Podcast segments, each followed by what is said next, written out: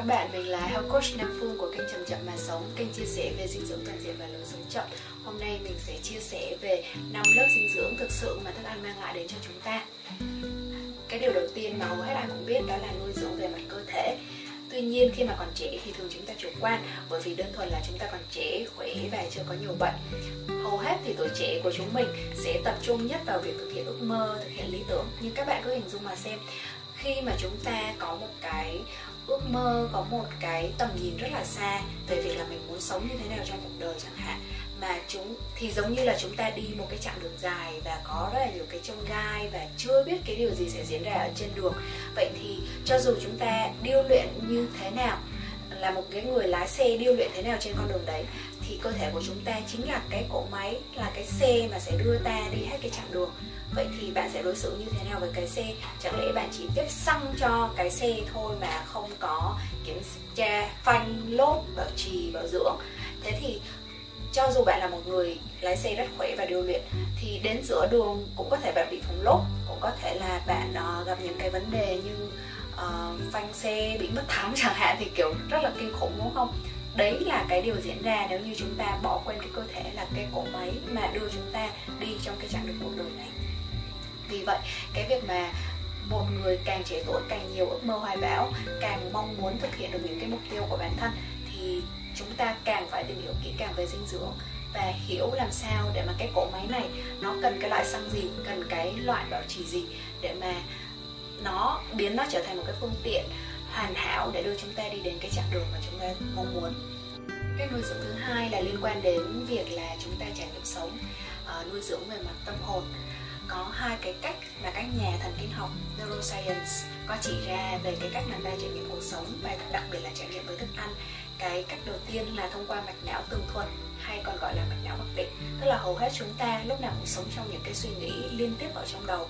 Ví dụ như khi mà chúng ta ăn thì chúng ta không thực sự ăn mà chúng ta nghĩ về quá khứ, nghĩ về tương lai, lên kế hoạch dự định. Hoặc là đôi khi chỉ đơn thuần nghĩ về cái việc là cái cái tiếp theo thì mình nên cắt cái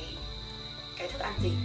cái việc đó khiến cho chúng ta hoàn toàn quên mất những cái trải nghiệm ở trong cuộc sống của bản thân mình và không thực sự hiện diện đối với người khác. Còn cái cách thứ hai là cái ngược lại tức là chúng ta trải nghiệm thức ăn của mình thông qua cái mạch não trải nghiệm trực tiếp. Và đúng như cái tên gọi của nó thì chúng ta có thể trải nghiệm thức ăn thông qua đầy đủ các cơ quan giác quan. Ờ, như ví dụ như đầu tiên là chúng ta ngửi mùi thơm của thức ăn chúng ta nhìn vào kết cấu và màu sắc của thức ăn chúng ta nghe những cái âm thanh lốp cốt hay là những cái âm thanh rào rào khi mà chúng ta nhai thức ăn.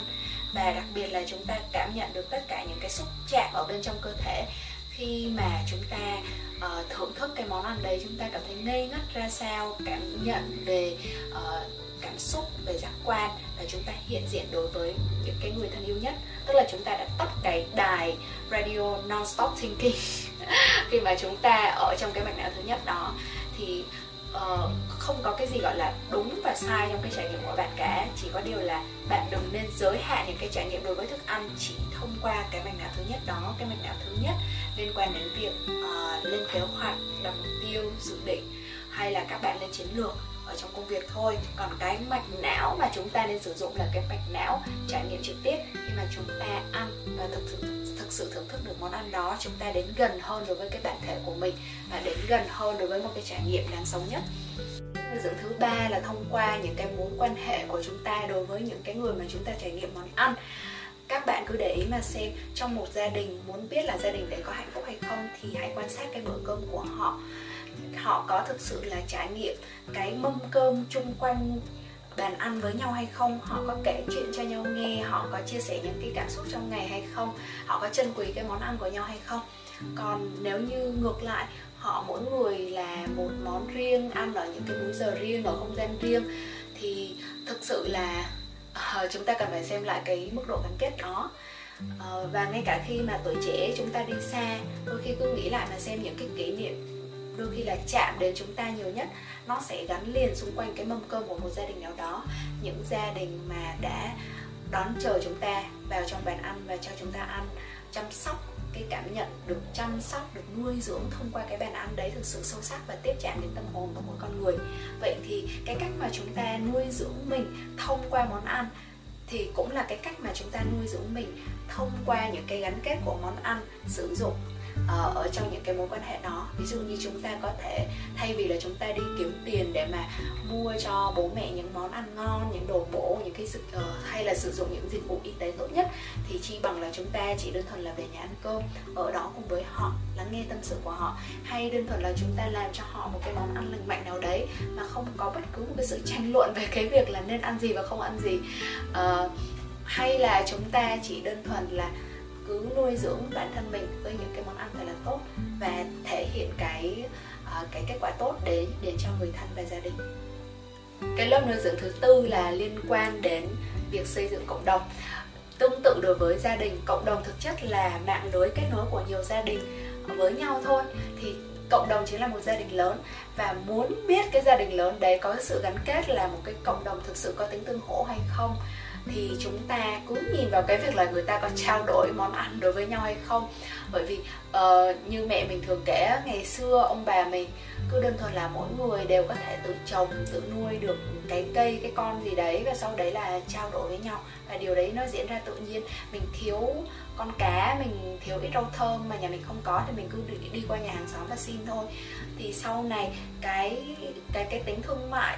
trong cái việc mua bán thực phẩm và đặc biệt là khoảng cách mua bán thực phẩm ở tận bên kia bán cầu khiến cho chúng ta đứt kết nối đối với những cái người đã làm ra thực phẩm. Và chúng ta thậm chí còn có rất là nhiều người không biết được là cái cây đó, nó trên trên đĩa thì thì như thế nhưng mà thực chất là nó mọc lên như thế nào, bao gồm cả mình nữa. Chính cái việc đứt kết nối đấy, đứt kết nối với thực phẩm cũng là đứt kết nối đối với những cái cộng đồng những cái người làm ra nó. Thì khiến cho chúng ta đôi khi là cảm thấy thiếu hụt. Nó giống như là cái một cái phần bản thể của chúng ta bị tước đoạt đi vậy đó. Vậy thì cái cách mà chúng ta nuôi dưỡng thức ăn qua cái khía cạnh của cộng đồng thì rất là đơn giản. Bạn có thể trở thành người đầu tiên.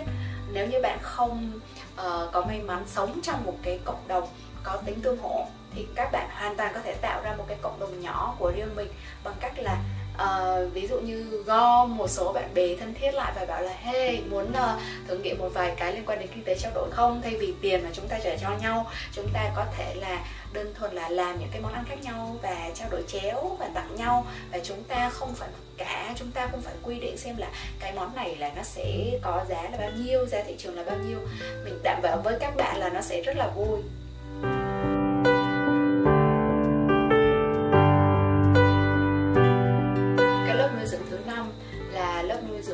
Quan đến ờ, việc bảo hộ cho sự sống cho đất mẹ của chúng ta. Mỗi cái lựa chọn thực phẩm của chúng ta là một cây lá phiếu cho hành tinh xanh này. Ví dụ như chúng ta lựa chọn thực phẩm có nguồn gốc thực vật thay cho nguồn gốc động vật hoặc ít nhất là chủ yếu là nguồn gốc thực vật sẽ hạn chế cái nạn chặt phá rừng để làm thức ăn cho chăn nuôi hoặc là để chăn nuôi gia súc và gây ra rất là nhiều những cái đau khổ cho động vật nữa. Hay là chúng ta lựa chọn những cái thực phẩm địa phương thay cho hàng nhập khẩu uh,